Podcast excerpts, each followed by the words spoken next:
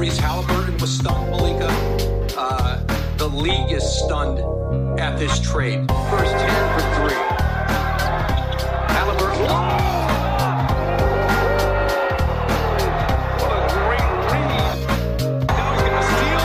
Corte throws it down. Here's Turner just back in. Gets his own board going strong.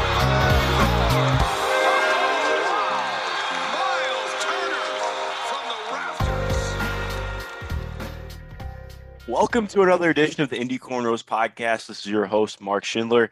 As always, I'm joined by my co-host, colleague, and friend, Caitlin Cooper. Caitlin, how are you doing today? I'm doing good. How are you?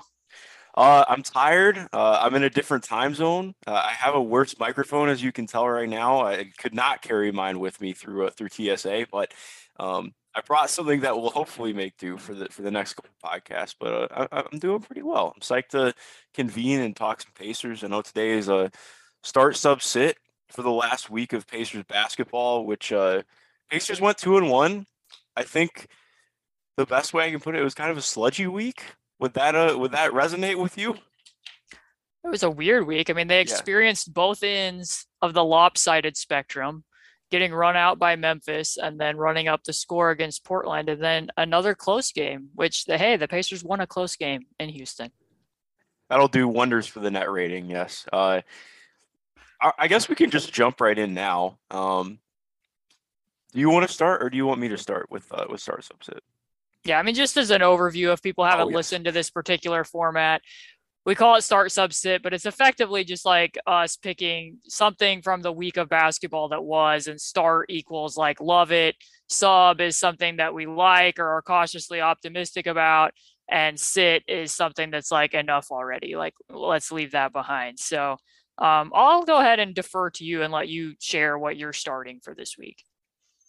Yeah, I think what I'm going to be starting. This is this is tough. I've got to be honest. There are not a lot of things that I wanted to start from this week. Um, I kind of want to go with Jalen Smith, uh, just because he continues to even with uh, he had the he got a contusion in the second game, uh, and it looked like he might miss time, but he ended up tying his career high back to back, 17 in uh, 17. Geez, who was the second game? I'm trying to remember right now. Houston uh, was the second Houston, game. second game Yeah. against Houston, he had 17. He had 17 against Portland as well. Um, a lot of the same stuff coming up about defense, uh, but I uh, I just continue to be really impressed with him being able to to produce because it does matter uh, to an extent. I know you can quibble about um, you know what the state of the roster is and how other teams are playing them, but I, I continue to be really impressed with how Jalen is playing offensively.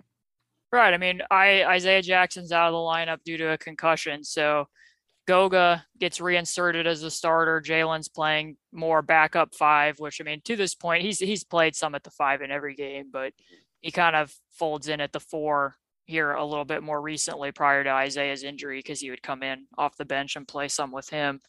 But were you at all surprised, just to piggyback off of that a little bit, that that Goga was has been the starter in, in two games now? Like they did, they didn't pick Jalen, and they could have picked either one of them. Yeah, and that actually feeds in partially into one into myself. But yeah, I uh, I was a little bit surprised by that, and I mean that was the other area that I almost went with uh, with doing start. I mean, Goga was.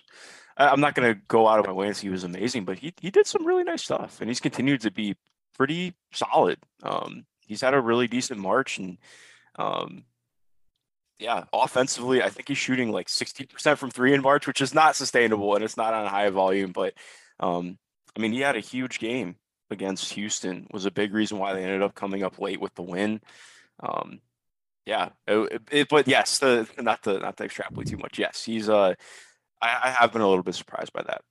Yeah, it seemed like a little bit of a shift because I mean we're coming off games where and, and some of it I'm sure has to do with the ongoing foot soreness of how maybe they managed some of his minutes earlier, you know, at the end of February, beginning of March. But you know, there's game in Orlando where he plays, you know, roughly two minutes in the first half and doesn't come in when he had the big half in Washington and then he didn't play until there was a minute to go in the third quarter and Jalen played 19 straight minutes. And now, you know, we've kind of reverted back to when the trade was initially made, Goga was the starter for those first three games. And Jalen and Ijax were, you know, coming off the bench and filling in, which I mean, Ijax missed some of that time, but now we're back to it being Goga again. I guess it kind of communicates that in a way, um, Isaiah and Goga, the Pacers have more invested in, given that those are their own draft picks. And depending upon how they see Goga and what Jalen's market ends up shaking up to be, they do have an incentive, whether Goga is a pacer on another team, for him to be playing well at the back end of this season and for them to help him to do so. So I can't say I was completely surprised, but in terms of the way that it seems like Rick Carlisle has distributed minutes, because even in most of these games, if you look down past the runtime, there's been very few um, up until this point when Goga logged more minutes than Isaiah Jackson or Jalen in any of the individual games. And now, you know, he had um, 26 as a starter, 23 as a starter, whereas Jalen had, you know, 13 and 17. And part of that's for what you referenced, like it was the head contusion for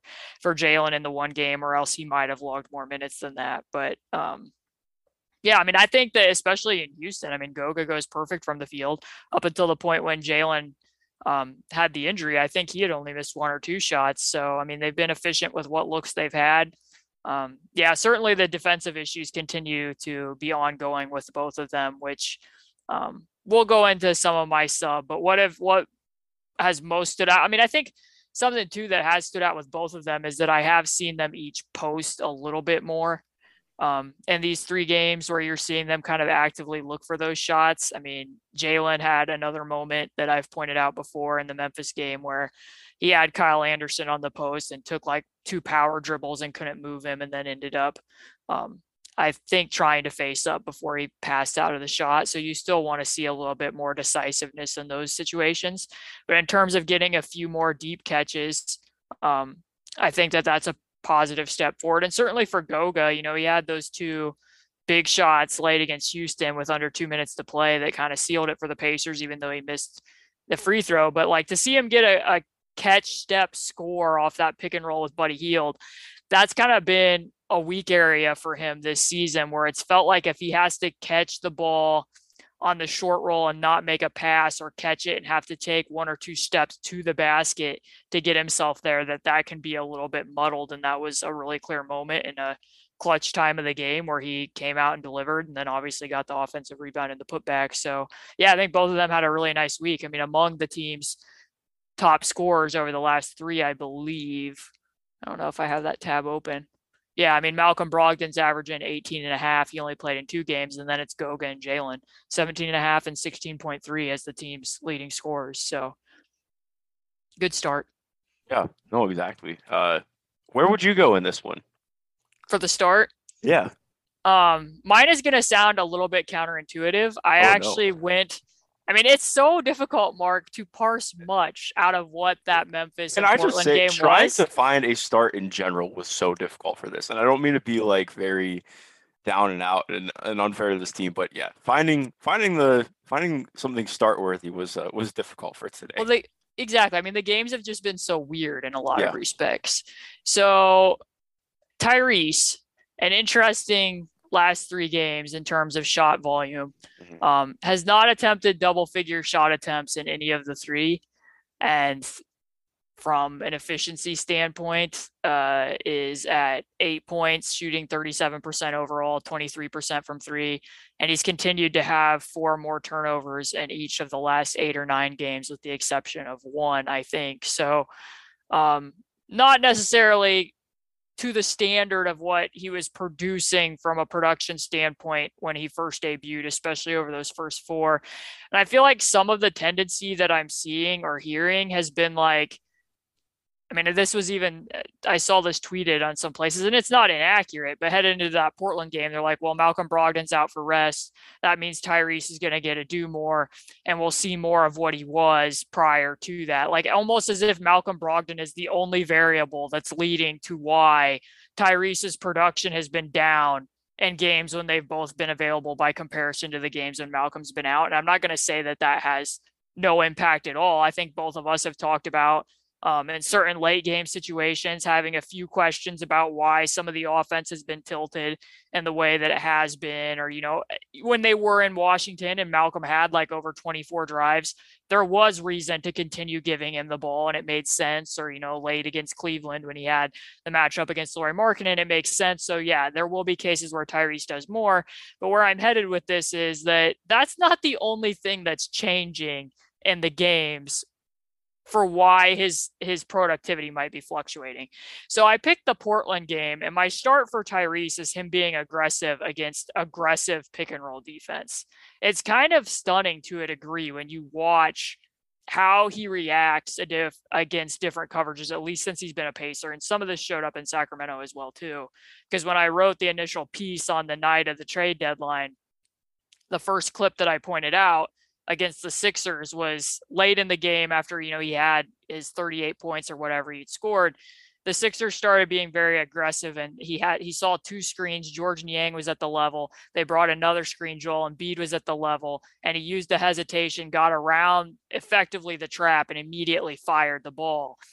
And there was a moment like that against Portland. Portland was using predominantly an at the level trapping defense for the majority of that game, which was not the case against Houston and uh, Memphis, and he immediately like it's just, it's very soothing to watch after what we saw for effectively you know the first 20 25 games of the season to see somebody have the ball in those situations and so quickly move it. And is that a shot for him? No. But is it putting the defense into the rotation and moving it? Yes. And part of what I want to point out with the coverage is it's not just him getting the ball and immediately, you know, getting it out. He's actually going at the back foot of the big in a lot of those situations when the big is up higher toward him. And I want him, I just want to see a bit more of that when teams aren't guarding him in that way. Meaning that when we watched him play against Memphis, and this is why I don't want to just heap all of the blame on Malcolm Brogdon for why his productivity is down Steven Adams is in a deep job. Tyus Jones did a good job defending Tyrese Haliburton. Like I want to give him credit for that.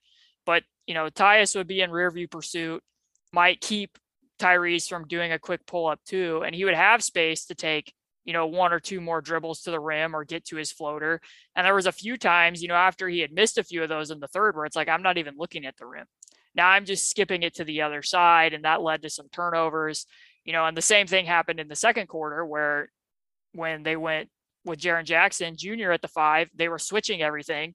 And to the Pacers' credit, I don't necessarily think it's a bad thing for you to continue running offense when there's switches. But like if he had Jaren Jackson Jr. out there, and you know, and there's only so many people like him or like an Evan Mobley, he was passing out of that a lot of the time instead of trying to go at and get the defense to commit and into rotation. So what I want to start to summarize that very long uh, example is that I I liked seeing Tyrese be aggressive against Portland and obviously different caliber of defenses.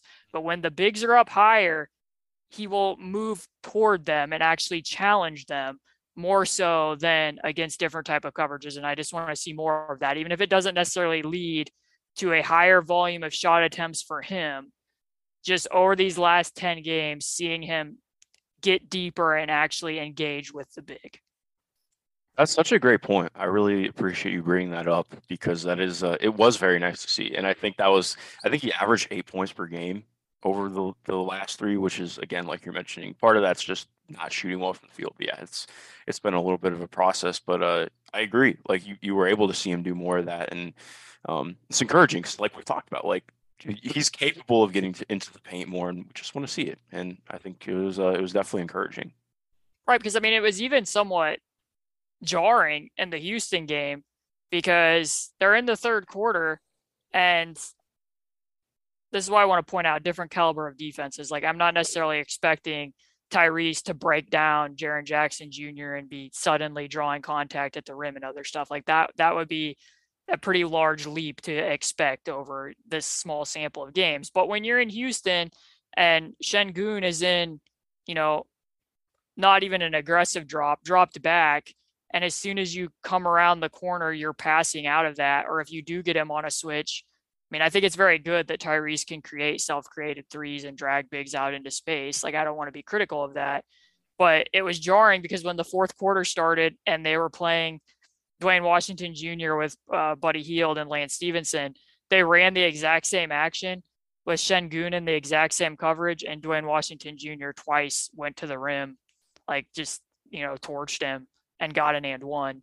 So like it's in those situations where when he sees a matchup where that one should be favorable. Like I'm not trying to throw a bunch of shade on Sengun, but that that one should be a little bit more favorable that you might be willing to test more of that out. And that's why I just want to say, like, yes, he was playing with Malcolm Brogdon more in that game. For whatever reason, they decided they weren't going to stagger the two of them as much when they were in Houston because there was extended minutes in both halves with Lance and Duane and Buddy on the floor.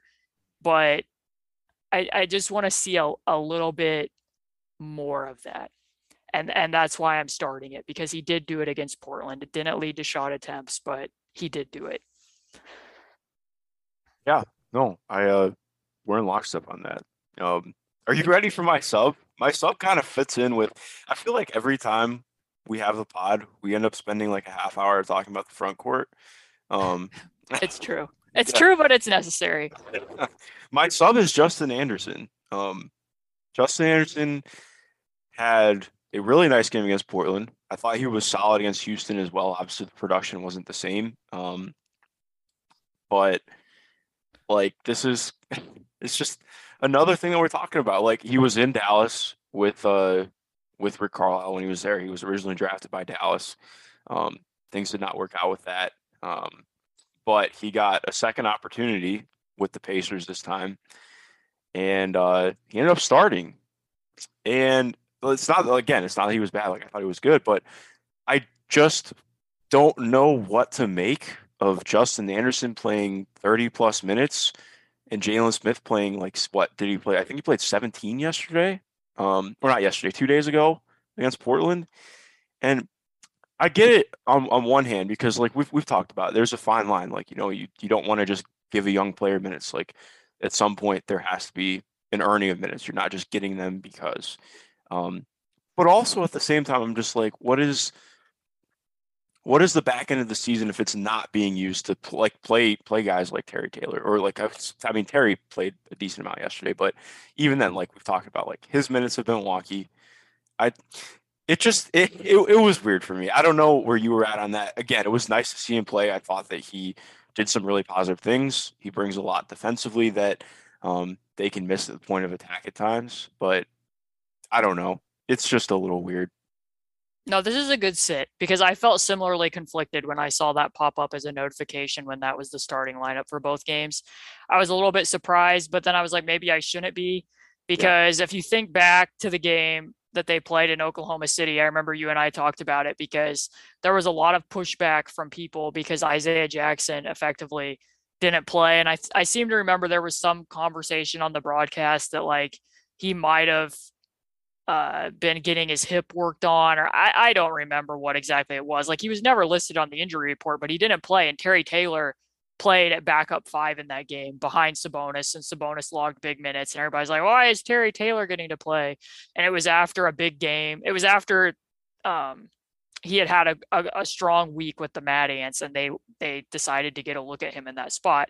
And to Terry's credit, much like what you're saying with Justin Anderson, like I didn't think he played poorly in that OKC game. It was just people questioning, like, you know, why aren't these minutes going to Isaiah Jackson? He needs opportunity to develop. And I think you and I were kind of like, well, after the trade deadline, probably somebody's going to get moved and there's going to be opportunity, but um, probably just somewhat of a reward for Terry Taylor and to see more opportunity. And I, through the most generous lens, that's what I want to see this as because, you know, Justin did score. He hit some threes. He did some other nice things as a cutter that opened up stuff for other people in that Portland game. I like what you're referencing with regards to his defense. I think that there was even times in Houston where a couple times, you know, people tried to post Malcolm Brogdon and he came over and made sure he was a shadow to provide help so that that didn't become a mismatch. Um, but yeah, when you're seeing that when Terry Taylor's been on the roster, it is a little bit – tough to figure that Justin Anderson's automatically going into the starting lineup. And as it turned out in the Portland game, like in the fourth quarter, they mainly played almost an entirely G League lineup. which, you know, I liked that the guys that the Pacers have added from the G League this year. Like, I don't want to degrade them at all, but like that said a lot about Portland that I think that they went into the fourth quarter and they're up by like what, 12, and then they ended up ballooning the lead to what it was. Yeah. But, um, yeah, I mean, on, on in Jalen's case, it might have been somewhat that you know they weren't really going to play Justin Anderson at the five, but they needed Jalen to play the five because they didn't have Isaiah Jackson. So uh, maybe that led to why some of his minutes were the way that it was. But yeah, I mean, I, I agree with you that when I saw that, it was a little bit hard. I mean, every time we're on this podcast, I feel like we have somewhat of a conversation about why the front court rotation is seems arbitrary. If, if I don't really know what other word to use at times because I try to look through it and see like, hey, you know, what's the matchup? And in some respects, like when you're playing a team like Portland or even, you know, prior to the All Star break when they played Minnesota and you're going against, you know, blitzing or or trapping defenses, Goga fits that pretty well, which is something I should have said before that I think he's been um, pretty solid in four on three situations, making passes against that. Now, yeah. Portland's defense was very squishy, but he made the right reads. So I think that that Rick Carlisle is probably thinking like he's our best bet. That when Tyrese does need to get off the ball, you know, he made some nice bounce passes to O'Shea as a cutter, like what he did in the Minnesota game. So I kind of want to look at it and point to specific reasons why I think those things are what they are. And I did think that Jalen might have had one of his worst defensive games against. Uh, it was. I I was telling you yeah. before we got on the pod. I didn't finish the game. Uh, I got about halfway through before I had to hop on here, but his pick and roll defense in the yeah. first half was atrocious. Like it was very, very rough. Uh, I don't. I mean, he hasn't been spectacular on that end for for much of his time with the Pacers, but that was like the low light yesterday. Which which is gonna parlay into my my son. Oh, so no. so I'll leave I'll leave that there. But I mean that that might have played a part too. But yeah. Um, if I can, can we? I don't know. Maybe I don't think it's going to be your sit, so it's probably not going to come up. But can we give some flowers to Terry Taylor on like Terry Taylor in the post against bigger players in that fourth quarter. Like, I don't know if you got to that yet, but he was doing like sh- eh, more stuff where it's just, it's incredible to me how strong he is. Yes, I agree. And size. he's so good at using his length too. Like, he yeah. plays a lot bigger than his size. Yeah.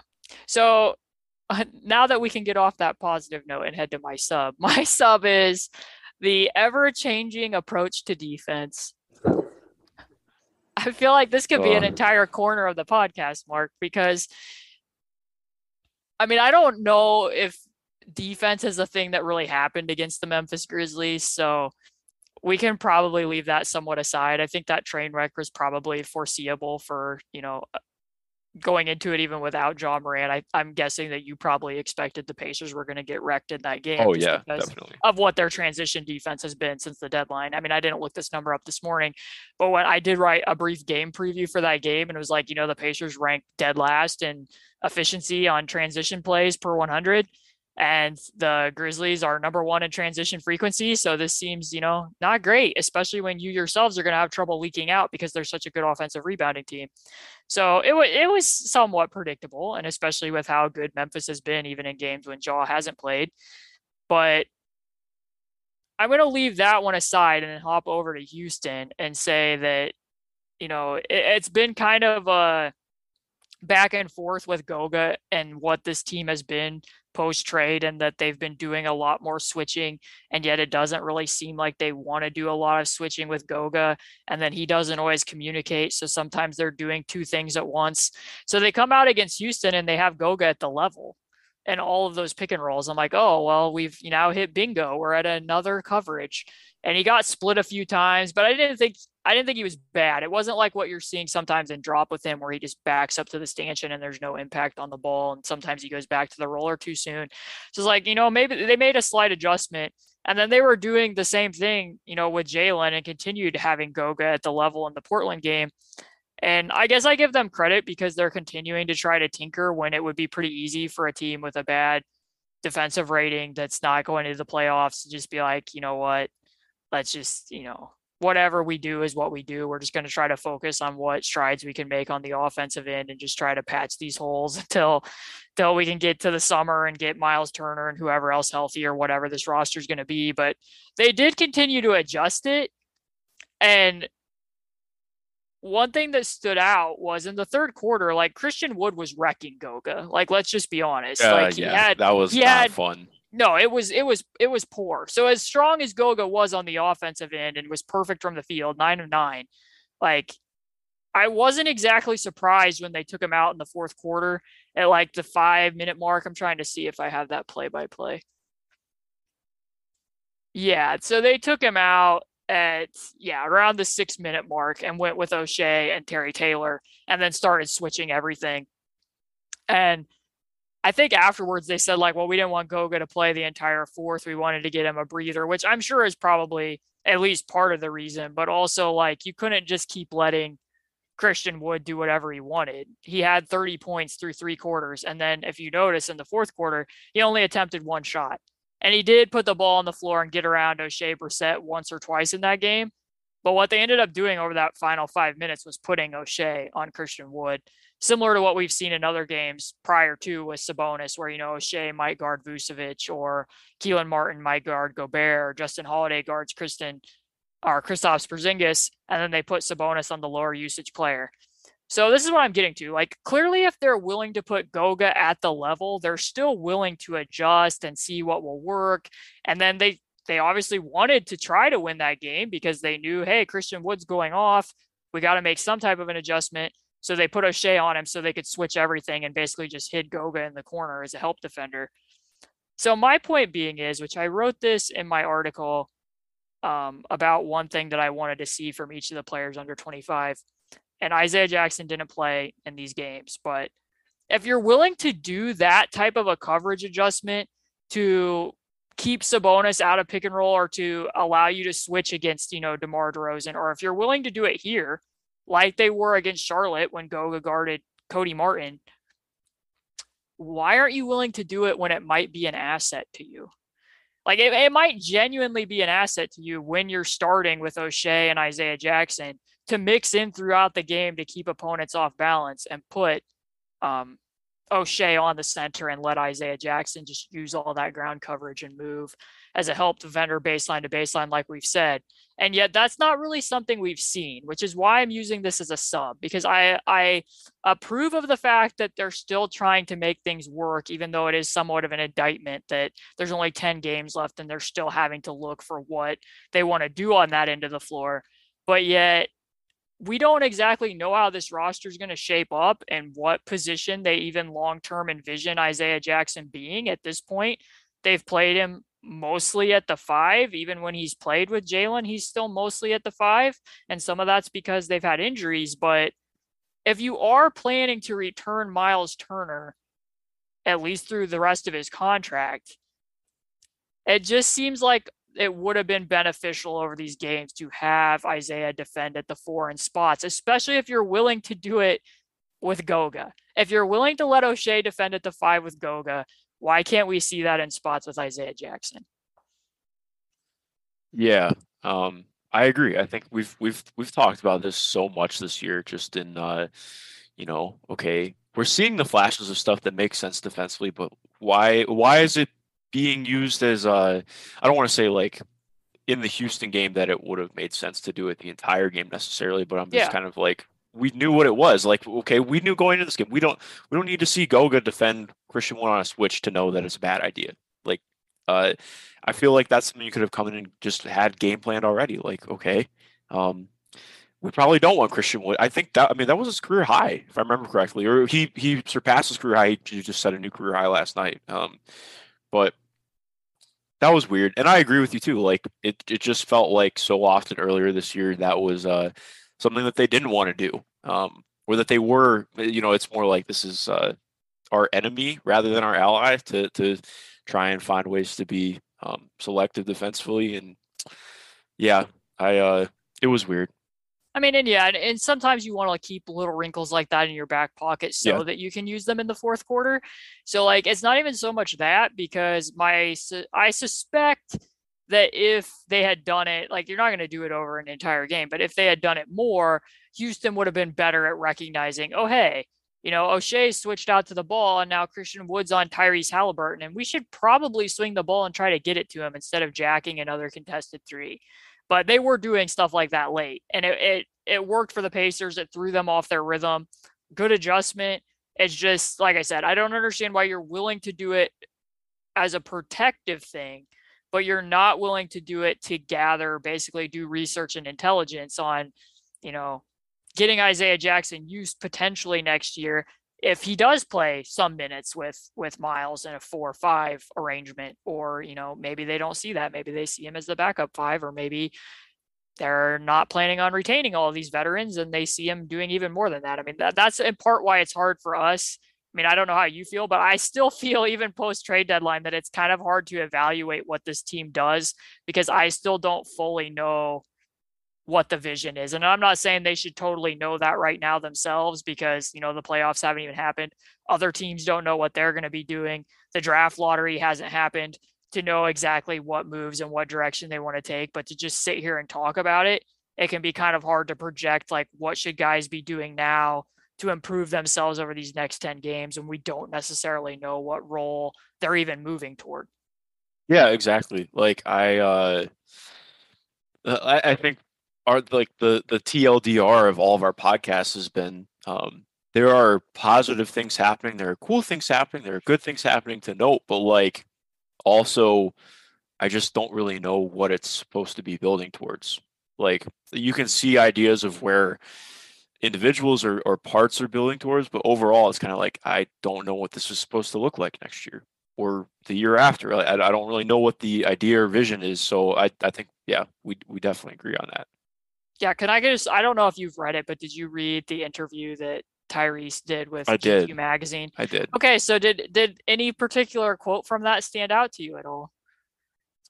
Um I don't want to steal your thunder on this, and I might I don't I don't want to get it wrong either. So so go ahead. Okay, so when he was asked what's been the biggest change between the franchises, and this was Tyrese's response, and I'm I'm going to try to read it as monotone as I can because I don't want to have inflection in my voice where he might not have. But he said, "The biggest thing is the outlook. In Sacramento, it was a lot of we're trying to make the play-in game and all these things, but we weren't winning, and it was pretty obvious we weren't going to meet our goals. It was going to take a big turn to win a lot of games and get there. When I got to Indiana, that was evident. The same record as the Kings too, but they were like." Listen, we're not going to make the playoffs, but we're going to build winning habits, and it's not going to be the same thing next year we're going to change this. Yeah, that was the one I was thinking you were going for. Um, yeah.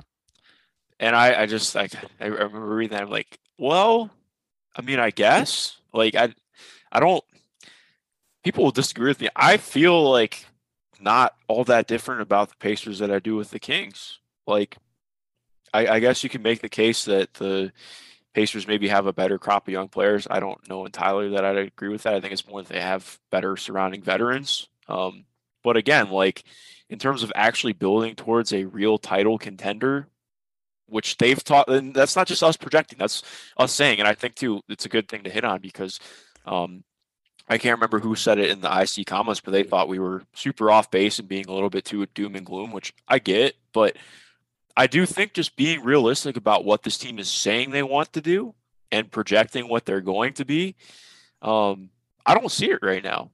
Like I really don't see that right now. Um, and maybe I'm being a little bit naive, or uh, naive is the wrong word. Maybe I'm being a little bit like blinders on just because I'm seeing this. But just compared to every every team I'm looking at around the league, I I can't get there.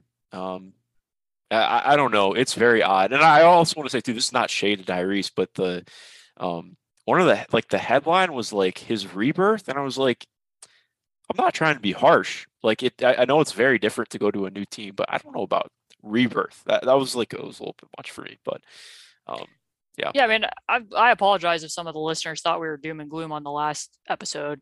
Um, I wasn't what I was trying to do. I was just trying to say, I mean, when we closed it out, that if the goal is to be doing like basically, you know, the one year tank scenario where if we can comparatively, you know, look at the Raptors and see, hey, you know, they weren't in the playoffs, they got Scottie Barnes. Now they look like, you know, they're at least going to be a play in team. might be in the playoffs. Um, yeah, potentially. It's just that if you're saying that you don't want to be a tough out, I'm just struggling to see how in a year's time you're not going to be a tough out. And that again is with us not having any other context. We don't know who they're going to be drafting to add to this mm-hmm. current group of players or if some people might be traded for other players that might make it better. I mean, our opinions, I'm sure, will probably change vastly by August. And I do like how many possibilities that the Pacers have and how many different directions they can go in. I think they did what they needed to do at the trade deadline for the most part. I think that there's a lot to be excited about with Tyrese Haliburton. It's just that it's it's a struggle for me to think that if you want to get to contender status, that staying pat necessarily with the mixture of youth and veterans is the way to get there. But I mean, I don't really think it's going to matter necessarily what we think because it seems like there's been enough that's come out in terms of, you know, wanting to do a soft rebuild and other stuff that they want to get back to, you know, trying to be competitive. And again, like I think that if if just the people that they have on the bench in street clothes were healthy and they had a settled defensive system, they will be a better team than what they currently are right now, like without a doubt. Mm-hmm. Um, but I, I just question what the ceiling of that will be in a year versus if you did some other things and maybe you know two or three years from now would you be closer to what you're saying your goal is that was that was mainly it so if people thought we were being doom and gloom i do apologize for that because if if you're saying that you like all the different stuff and all the different directions the pacers can go in and like what various young players have been doing, I think that there is reason for optimism in the, from that standpoint. Yeah, definitely. All right. Well, I guess we can go to our um to our sit now, right? Yes. Um wow, decisions, decisions. Uh I think gosh, see this one is hard too. Um I could go the way of injuries because it just keeps happening. Um like especially for Isaiah Jackson, I really hope that this is not a forecast of the rest of his career. Um, feels like every time he's able to start getting some real good court time, he has another injury pop up. So hopefully he's good soon. Um, I'm gonna go with Oshae Brissett's at rim finishing, uh, which is something that we have hit on before. Uh, but at basically anything that isn't a putback or in transition which shout out to that. I mean, that transition play was was nasty. That dunk was so sick. People are probably going to be angry with us that that wasn't a start. Again, I, I apologize, I, I contemplated. I contemplated very hard about making that the start. Um, but it's just like his. I mean, in the month of of March, he's shooting below forty percent from the field, and that's while shooting decently from three on, on pretty high volume. Which that part's been nice. I think he's been even more uh, ready to let it fly from deep, which has been nice to see. Um, but that's been kind of with as much as driving lanes have started to open up for him even more. Um, the at rim finishing off the bounce has just been really rough for him and continues to be rough. And I wanted to check in with you and see where you're at on it. And um, I know probably not a lot has changed since last time we talked about it, but it is uh it has definitely been a little bit of a sore spot recently. Yeah, I mean, I think he's done better comparatively in some of those situations. I don't have the number in front of me mm-hmm. um, at drawing contact yeah. than what we would have seen at this point in time last year. So that's something. I don't think it's completely coincidental that he had a big game against the Boston Celtics and a big game against Portland on Sunday and also played really well against Minnesota because of what all of those coverages are. And this is not me taking anything away from him. I think it's very valuable to have a player like Oshae Brissett against a blitzing defense who, when you get put in and you have an odd man advantage, is going to move and make it a choice for that, you know, weak side tagger to choose like, okay, Oshae's cutting to the rim, but Buddy's also up there at the wing. Which one do I go with? And is my teammate going to cover me if I rotate and stay with Oshae and then he gets those cuts? Um, I think all that's very valuable. I think he continues to do stuff every game where when he doesn't have the ball, sometimes he's making cuts or he's setting screens that aren't going to end in any type of stat value for himself, but do do things for his teammates and his activity overall. But yeah, I mean, I think moving forward, the three point shot continues to be somewhat up and down. I think he's going to have games where he's going to get hot and hit three or four, and then he might go for a stretch where he's like two of 15 over, you know, however many games. But if opponents start to believe in that a little bit more, and because he has been a little bit more active as a movement shooter and is going to draw, you know, longer contests where a defender might be off balance when they're moving out toward him, you want him to be able to attack a closeout and be a little bit more composed. And it feels like um, he kind of his limbs are always sprawling on his finishes. Yeah. Like it's it when you watched Edmond Sumner a year ago. Um, I had somebody from who covers another team once tell me that Edmond Sumner is very linguini like when he finishes at the rim. That's pretty good. And it's true, but like he had improved and you know letting the ball go softly so it wasn't just like he was a meteor crashing to earth over last season. And sometimes you want Oshae to do some of the same because his limbs feel very unruly when he gets to the basket and then he's, you know, trying to adjust his body in midair and he he still needs to um, make strides in that area and that probably needs to be something at the top of his list headed into the summer um, moving forward. I'd ask how confident are you in that getting better? Because I do think like we we've definitely seen him put together much better um, dribble moves, which I think has been good. Like he's been a lot better this season. We saw the fruits of that in summer league, like we talked about it then. Um, so that's been nice. But how confident are you in him actually being able to improve that as a as a finisher off the bounce?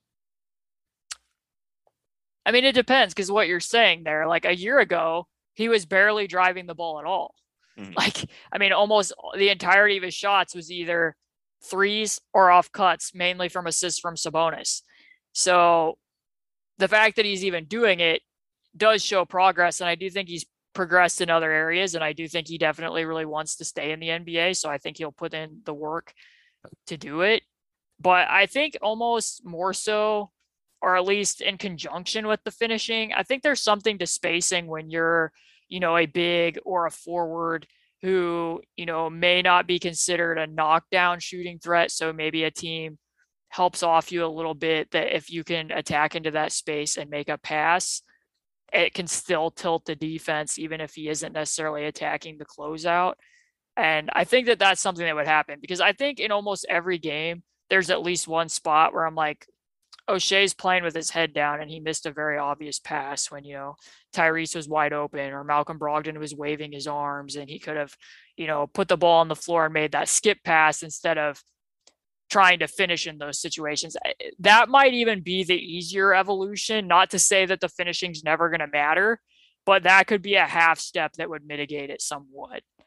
Yeah, no, I think that's a really good point, and I, that's something that we see with young guards too, like finding out, okay, maybe if I cut down some of my, uh, maybe I'm cutting down my frequency, but okay, if I'm making the defense actually think more about, am I going to throw up a wild attempt, or are they, am I going to punish them for helping into the paint? Like I think that that's um, a really important thing to look at. Like can because part of like you're like we're hitting on a little bit like um, not that you know it's not uh, we're talking more about pacing when we're looking at guys running like pick and roll or, or coming off of ball screens into the paint. But like, okay, even for somebody coming off of a drive, like Oshae is like very NASCAR coming downhill. Like he is an absolute train coming to the rim, and it doesn't feel like slowing down and deceleration is something that's on his side right now.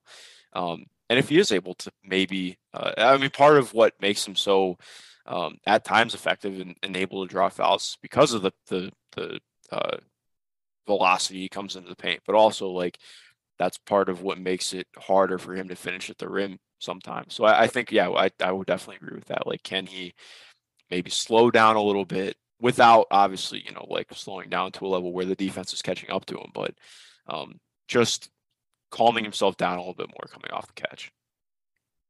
Yeah. My sit could have gone in a, several different directions because I think that we haven't even mentioned one thing yet, which is Buddy Hield has taken a lot of shots. yeah. Uh, he was, uh, you could say he was launching in Houston um, much more than the Rockets. Uh, that was, I, we, we went a really long time with without a terrible pun, so I had to get that one in. But uh, yeah, that was uh this three game stretch was a lot in terms of Buddy Hield's shot volume. Yeah, I mean, it, four of 20 in Houston. I think you probably could have shaved off. When I watched that back, I think that there was probably roughly four or five at a minimum that's like, yeah, you probably didn't need to take that one. I mean, I think it gets somewhat of a give or take. This isn't actually going to be my sit. I just thought that we should Oh, probably okay. talk a little bit about it.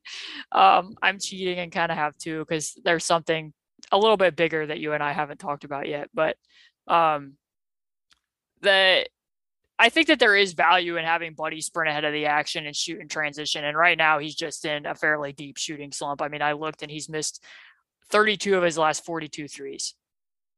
I don't know if you knew that, but um, Sounds right. yeah. I mean, the, the one thing with Buddy is he still has gravity, whether he makes those shots or not. I mean, you can see it every game. If he goes cuts, defenders, that causes hesitation. It opens stuff for other teammates. Um, him standing further behind the arc makes for a longer closeout. Um, I think the gravity is still there, even though he isn't shooting the ball well. And I think that there is value, like I said, in transition threes because those create, you know, there's very little assembly required for somebody to, you know, do a slide away three or a cut into three or a quick step into three, trailer three, and transition. Like that's shots that are almost always there. And if you do hit a few of them, it can cause opponents to have to rush at you a little bit more and overreact. And then that opens up other stuff.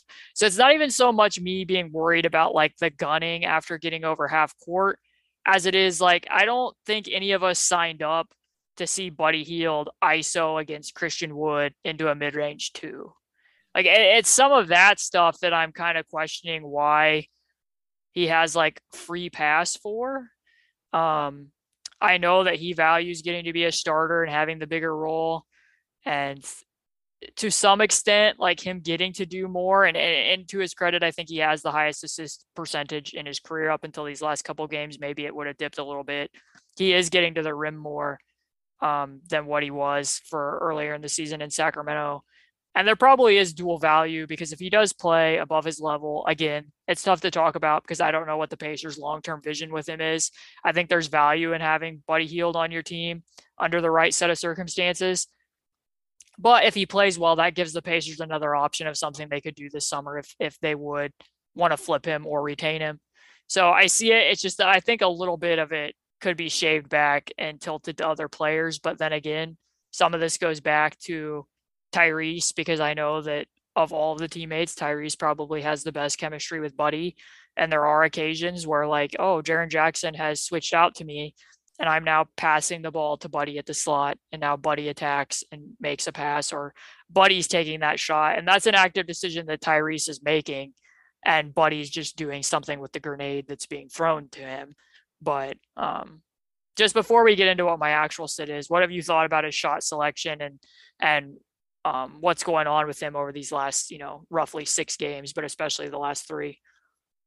Yeah. Um, I mean, it's not his shot selection has been really rough. Um, and I think it, it probably looks, I mean, it's easy to say, but it looks better if more of them are going in. Um, part of what's been his issue too, and I think uh, you and I are probably more buddy supporters than the general uh, person. I know a lot of people get frustrated with him because the, the shot selection A can be really maddening, but like we've talked about, I mean, his gravity as a shooter is like it, it is very hard to replicate. Like he does a lot of positive things for the offense, even if the shot isn't falling. Um, but he's like very prone to slumps. Like he is not a consistency is not the Buddy Hield way. Like if you look over the 82 game stretch, like yes, it's very consistent, but uh he just has like a very big issue with he'll go through a like we're talking about, like hitting 10 shots out of 40 over a, a five or six game stretches is uh is pretty commonplace for him and has been throughout his NBA career, which has been tough. Um I think my biggest issue has just been some of the pull up stuff he's doing from mid range and, and some of the I, I understand the value of early shot clock threes at times, but some of the ones that he'll he'll take, I'm just like, dude, like I, I it, it again, it's the one where it's like, okay, if you hit that, awesome, but the process is just like it's not good. And I think we saw that in the Memphis game. I don't want to totally put this on him, but a lot of the issue with with that lead blowing up in Memphis was they they took some really rough early shot clock stuff that missed, and then you have one guy who's at the rim still, and Memphis is getting out, you know, with four on three in transition, and bam, it's a 20 point lead for Memphis. And, obviously, much other stuff goes on in that game that results in them being down that much, mostly just Memphis being a lot more talented and being a better team. But um, that stuff was was very killer. Um, and I would really like to see him clean up some of his shot selection. But I also know it's probably just not going to happen because this is what Buddy Hield's 29. Um, I think this is his sixth year in the NBA, which doesn't seem long enough in some ways. But yeah, it's uh, it, it was definitely a little bit painful. For sure, and I think that that's a good point because it, you need to adjust what you're doing based on who the opponent is. Like you don't ever want to take, you know, quote unquote bad shots, but taking quick ones against a team that's capable of running you out the gym when your transition defense is already struggling puts you at an even more precarious position. And some of them too, like, yeah, the transition threes that I'm getting at are like, you know, he runs ahead. They have numbers where they could potentially, you know, a big is running to the rim. You could get an offensive rebound and he lets that fly. Like, yeah, that that's good.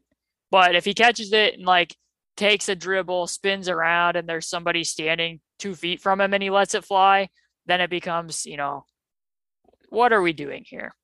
But um, thought we should touch on that because it seems like it's been a little bit more predominant topic, and I, I, I suspect that we'll probably see more of it on Wednesday against his old team, the Sacramento Kings. But oh yeah, um, but we shall see.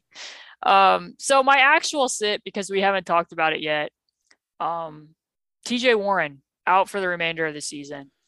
Um, yeah. I didn't know what your thought process was when the Pacers released their statement. You know, they say that basically he and his representatives, along with the Pacers, and I understand where they're coming from, came to the conclusion that it'd be best for him to prepare for next season because, after all, at that point in time, there's only 12 games remaining. The clock's ticking. He hasn't played in essentially two seasons, so he was going to be rusty. He's never played a game for Rick Carlisle, so he'd also be taking minutes away from some of the young guys. You're not going to be making the playoffs this year, so he's going to sit out the games. That's not so much my issue. I would have valued if he was ready, like let's say he was ready after the All Star break, similar to when Malcolm Brogdon was. I would have valued seeing he and Miles Turner and Malcolm all play together, but um, that didn't happen. They clearly weren't ready at that point in time, and um, other franchise goals and whatnot for the back end of this season in terms of seeing younger players and evaluating their talent. But what was your reaction when Woj then tweeted that he's had consecutive or he's recovered from consecutive stress reactions or stress fractures in his left foot? Um, I have multiple things I want to hit on with this. Good. Uh, I'm glad. I'm glad. Yeah. I number one, like that just kind of goes with what we've seen. Um, I am a little bit, I don't know. I get, uh, I don't like the way that, and I, I don't mean this as shade at Pacers fans. I just mean in general. I really don't appreciate how fans can be about guys getting injured and, and yeah. how um, they talk about guys who were injured. Um, like I mainly just feel for TJ. Like this sucks. It's a shitty situation. Like you and I both know how much this dude loves basketball. Like I mean, it's been his Twitter bio for forever. Like at a gym near you, and he doesn't get to do that. Like he hasn't gotten to just play basketball, and that's been his thing. That's what he loves doing. Um, so that's frustrating for him.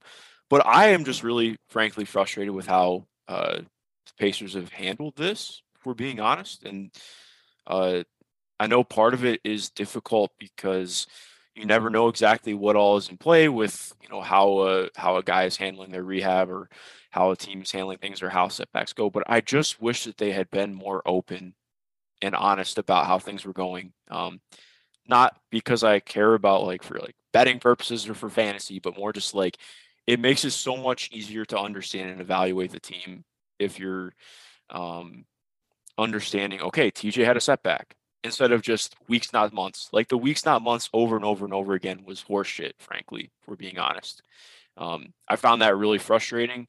Um, and I'm sure they don't give. I mean, clearly they don't care because they just did it for the entire year. But like, it, it just sets very weird expectations, and I think that's what creates people maybe getting frustrated. If you know, um, a couple months ago, yeah, TJ had a setback, and we we might not see him this year. I feel like that's much easier to um, just take then instead of this constant playing out. Well, maybe TJ will be back. Well, maybe TJ will be back. Like I feel like it's unfair to him in some ways. Uh, but it's also just like it's just confusing. Like, I, so I didn't like that, and I would say too, um, on top of the not seeing him play the end of the year, I, and I, I'm not saying I totally disagree with you, but to me, I look at it almost like like PG coming back in 14, 15. Like, I'd rather see TJ play like just play on a minutes restriction to close the year. And um, yes, this team's not making the play in or the playoffs, but like you mentioned, like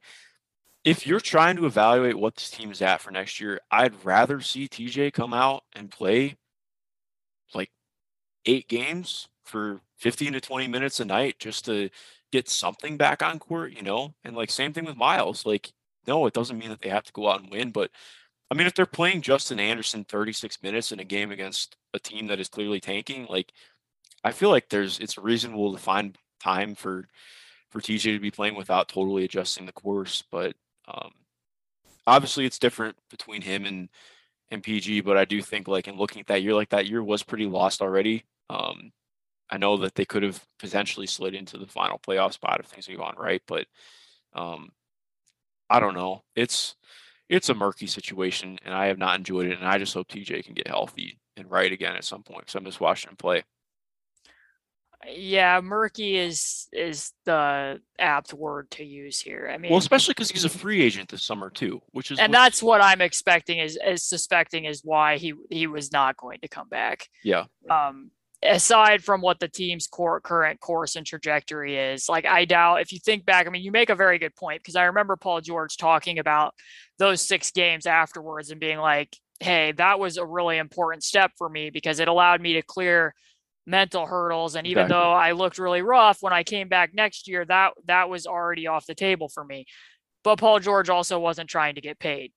Um, yeah. I'm sure TJ Warren and his agent aren't, you know, super thrilled about having potentially prospective teams um, seeing him come out and and perform at a very rusty level, which I think should be expected. So um, my guess is that's in part what played into that.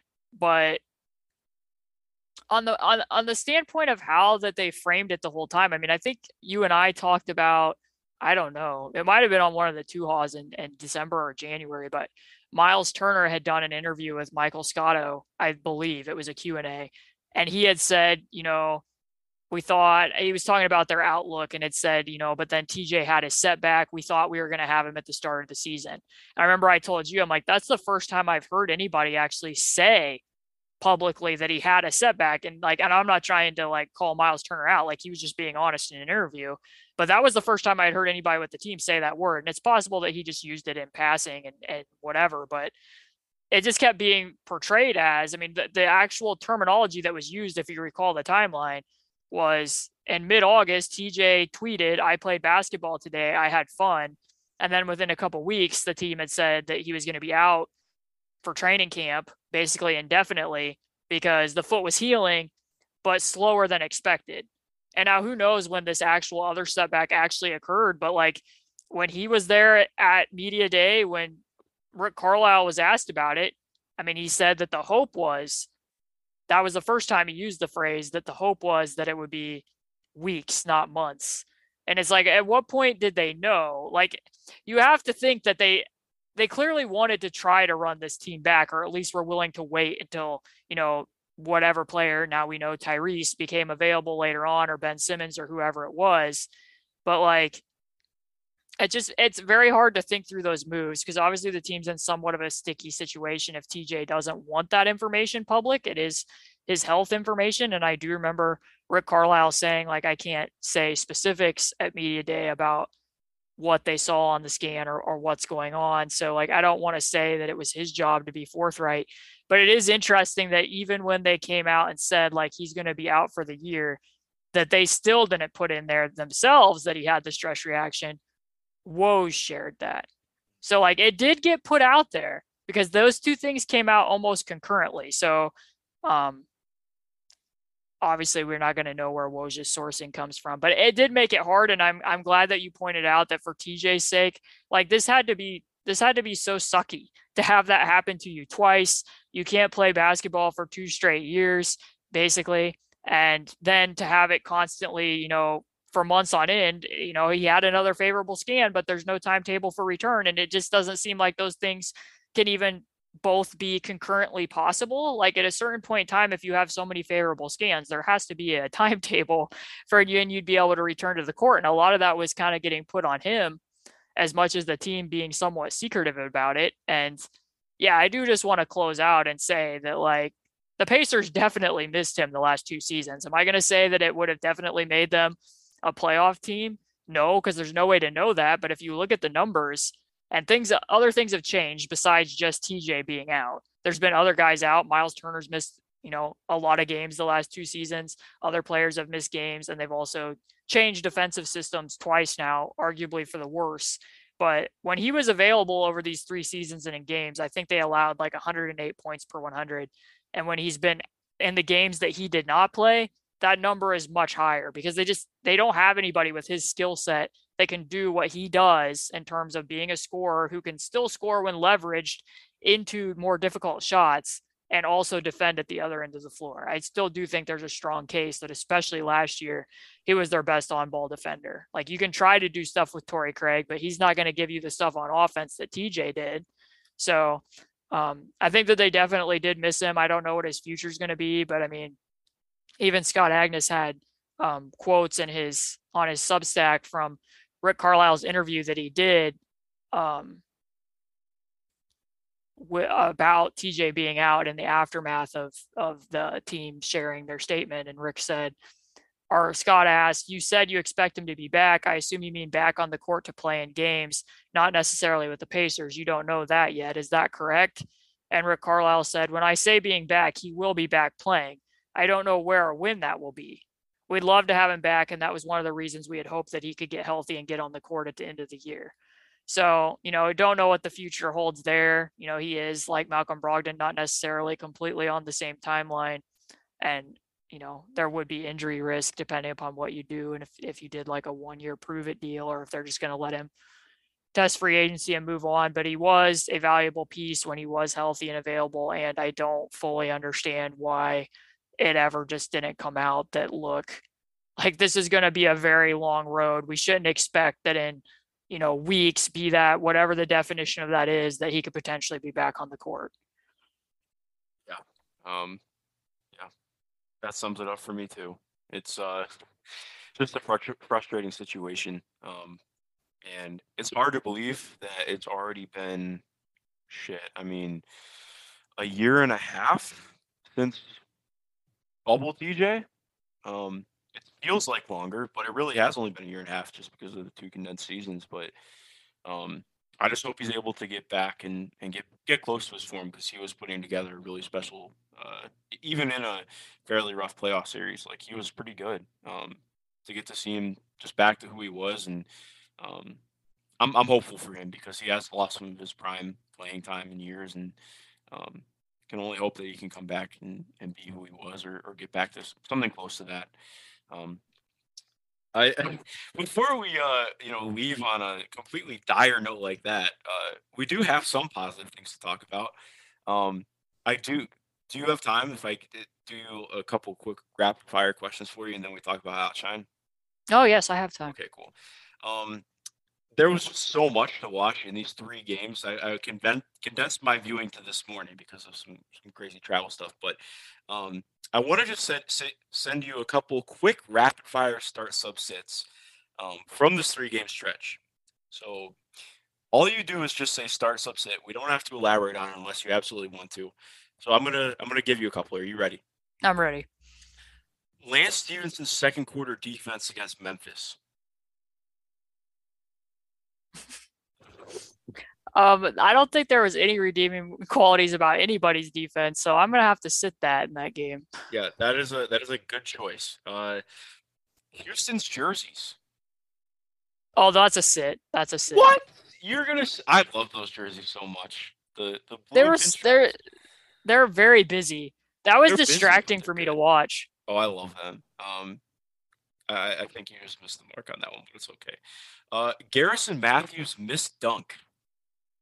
I forgot that was even a thing. Um, I'm gonna I'm gonna start that because it, it brought me something entertaining that we can now talk about. So yeah. It was very nice for the Pacers. Very tough for for Garrison Matthews. Um, Jae'Sean Tate. Jae'Sean Tate. I like Jae'Sean Tate, so I mean I don't I I'll be cautiously optimistic and say sub. Yeah, I love Jae'Sean Tate. I wish he could shoot more, but just a really fun player. Uh, we already hit on Goga. I was gonna have Goga defending Christian Wood. Um, how about Quinn Buckner saying Woods every time Christian Wood was mentioned on court? I don't think he called him Christian Wood. He called him Christian Woods every single time. I think he also called Sengun Sanguine, yeah. like penguin. yes, the Sanguine Penguin. Um, so yeah, where, where are you at with that one? Um, I'm gonna start it. I mean, it's yep. not up there. It's not up there with the Taco Bell gaff about Taco Fall during preseason, but oh god, I forgot I, about that. But I approve. How about uh last one, Josh Hart primary. Um, can we just uh, Josh Hart against Tyrese Tyrese's defense? Uh, hmm. Um, I guess I'm gonna have to sit that because I didn't enjoy watching it. Oh, I enjoyed the Josh Hart experience. I didn't enjoy it from a from a Pacers perspective. Yeah, but uh, very fun for Josh Hart, who's been absolutely demonstrative over like the last week or so. Had a 40 piece. Um, everybody's scoring 40 points in the NBA this season. But yeah, that was fun. Um, try popsicles. I finally tried one, Caitlin. Um, I finally did it. And whoa, whoa, whoa, whoa, whoa, whoa, whoa, whoa. Let let's really underscore this because this is two years coming almost of me waiting for you to try one of these popsicles, and we're just dumping it at the end of a podcast. Now we did promise that we were going to do this on the last monthly one, but I am I'm too excited to hear. So hopefully people stayed with us throughout the entirety of this very long podcast and are going to hear this big reveal. So I, I'm ready. I'm ready. I I mean I texted you as soon as I I tried it. I thought it was awesome. Like I uh I probably the best popsicle I ever had. Um I was very weary at first because I wasn't sure. I was like, yeah, there's not really like a, a lot of sugar in this. I'm not really a super sugary person though. Um and I found it endearing. Like I liked it. I was like, okay, you know, I take like the first bite and I'm like, this is pretty good. Like it's not overly sweet, it's not overwhelming, but I get the fruity taste, but it doesn't taste like I'm eating. Like I had a, I had the black cherry popsicle for reference. It didn't just feel like I was just eating cherries. Um, so I was fond of that. You could tell it was a popsicle, but I was like, this is different, and I like it. And it was uh, it was very good. It's going to I, I don't know if it's going to become a regular part of my uh of my diet, but I enjoyed it and I'm going to finish the box. And I got to Alabama and I texted you again. The first thing I saw when I opened my sister's freezer, a box of Outshine popsicles. They followed me here. Um, I'm, I'm glad I tried it. Uh, it's been a very fun running bit for two years, but I'm glad to uh, to have actually forced myself to buy it at the grocery store. Okay, so now I need to know what type, what flavor did your sister have?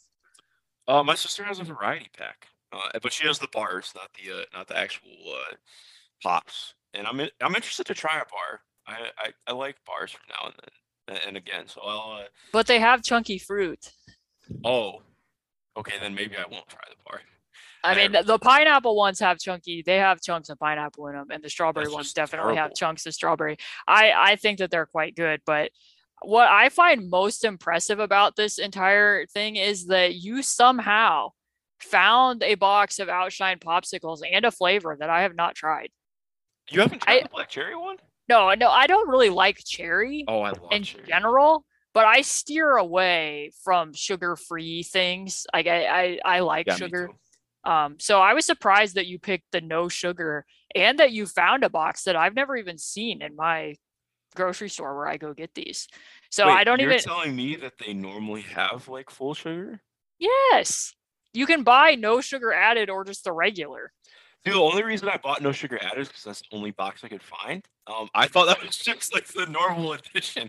Uh, no, I normally, yeah, I don't, I don't, I don't mess with the uh, fake sugar like when people put like sucralose or no, sorbitol no. and stuff like that. I don't do that, and that's the only reason I tried these because they didn't have that. It was just like regular fruit stuff. Um, No, you definitely. I mean, you might have to dip back in now okay, I definitely do. I'm like wow. you need to find the regular strawberry or the regular. I mean, the lemon is is delightful.